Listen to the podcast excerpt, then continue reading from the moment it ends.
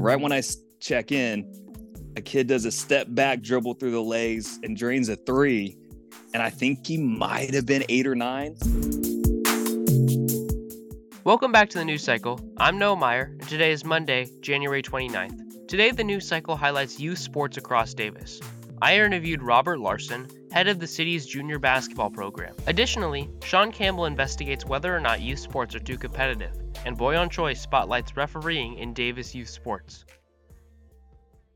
Robert Larson is a community service program coordinator in the Parks and Recreation Department at the City of Davis. He is personally in charge of running the youth basketball program, which involves hundreds of kids from 3rd to 6th grade. The program also has connections with Davis High, with many volunteers coming from students at DHS. I sat down with Larson to talk about the basketball program. So, my name is Robert Larson. I work with the City of Davis in the Parks and Community Services Department uh, as one of their program coordinators growing up. I had a lot of friends that played basketball. So it was just a great way for me to stay in shape and kind of developed a love and a passion for it through that. And just kind of over the years, you know, through uh, elementary school and middle school, uh, kept playing it. And fortunately, this year got to oversee our City Davis junior basketball program, which has been a lot of fun so far. How much goes into kind of preparing for a season? I know it's a it's a huge undertaking, right, to get the program off the ground. How much kind of sure. goes into it? So since this is my first go, I think we started planning for this back in September. And so a lot of that is just making sure we have all the correct teams ready to go, working with our registration staff to not only get it set up, but start promoting it to just the Davis public and the community.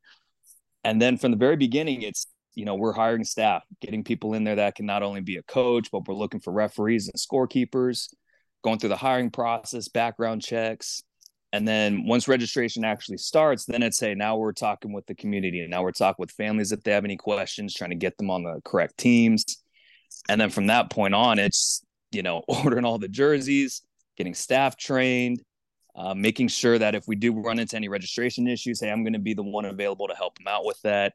And then also setting up our coaches meeting, coaches clinics, uh, staff training. So there's a lot that goes on into it uh, just because the sheer number of teams that we have. So if it was on a smaller scale, hey, it would be a little bit easier.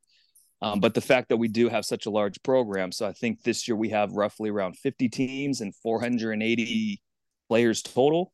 So it, it's a lot to go through at times. I think we're finally getting to that point where it is all starting to come together for us since we already had our first, you know, series of games this past weekend. But it's a lot of work, but it's just hey, attention to detail, uh, and then just making sure you know, moving forward, just not forgetting stuff is kind of the main thing. What's your favorite part about running the program? I think going to the games, honestly, it's, you know, all the preparation stuff uh, can be time consuming. It's a lot of work. But then when you actually get out there, you see the kids playing. I know this year was the first time we actually switched over to basketball jerseys, which I was kind of surprised about. So that was one of the first things that I wanted to do. I was actually get basketball jerseys out there. And so to see them put it on for the first time, how excited they were, seeing them score and how happy the parents were. So I think that's my favorite part, just actually being out at the games, getting to see that for myself and see how much fun that they're having. You know, they're having a great time with their friends, they're making new friends. So I think for sure it'd probably be the games and actually being at them. Mm-hmm. Yeah. And when you mentioned like kind of going to the games, what do you think's like the craziest thing that you've seen in a youth basketball game? Ooh, so just the skill set that some of the kids in Davis have is pretty incredible. I went in there just to kind of check in, and right when I check in, a kid does a step back dribble through the legs and drains a three, and I think he might have been eight or nine. Uh, is there anything else that you feel like we haven't touched on that you want to say? I want to say a lot of the students that we have from Davis High so far that have, you know, come on our staff that they've been awesome, and I knew they would be we have a lot of students not only that are you know working with our junior basketball program but i do have a lot of staff from the high school that are for my summer programs and you know everyone that comes from davis here has been outstanding and so if you know anyone or if you're interested hey come join us. We're looking for you. Thank you so much. Have a good one buddy. You too. See you all right. Bye. Next up sean campbell answers the question are youth sports too competitive? Davis takes its sports seriously.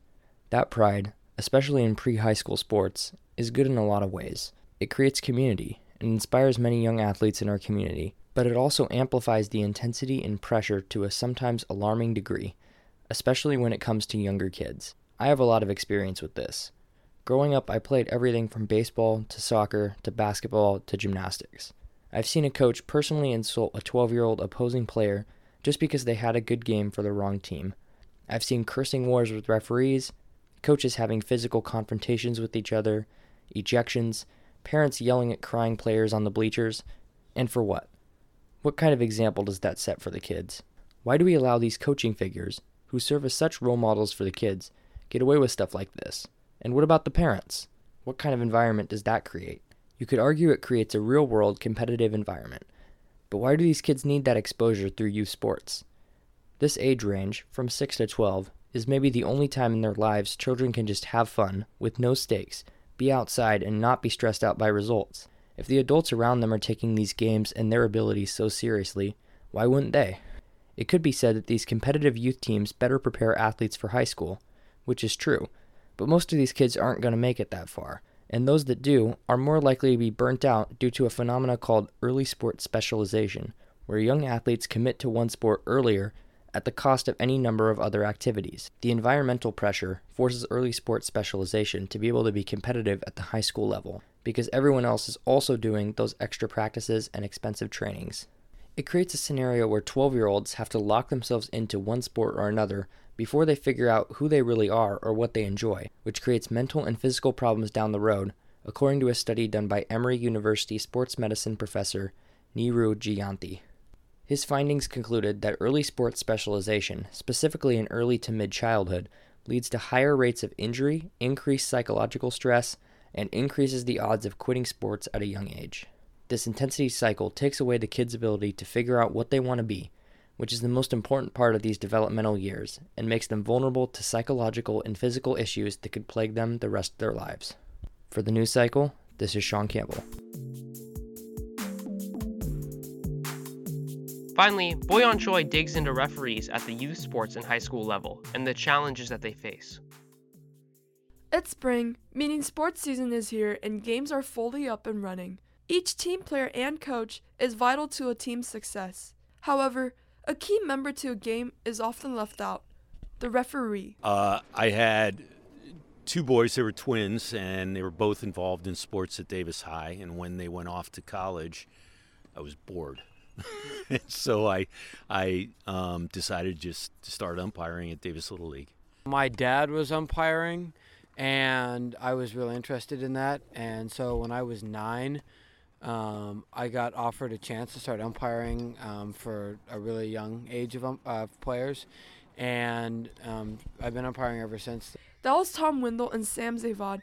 Many students have played a sport before, but what does it mean to be a referee or umpire?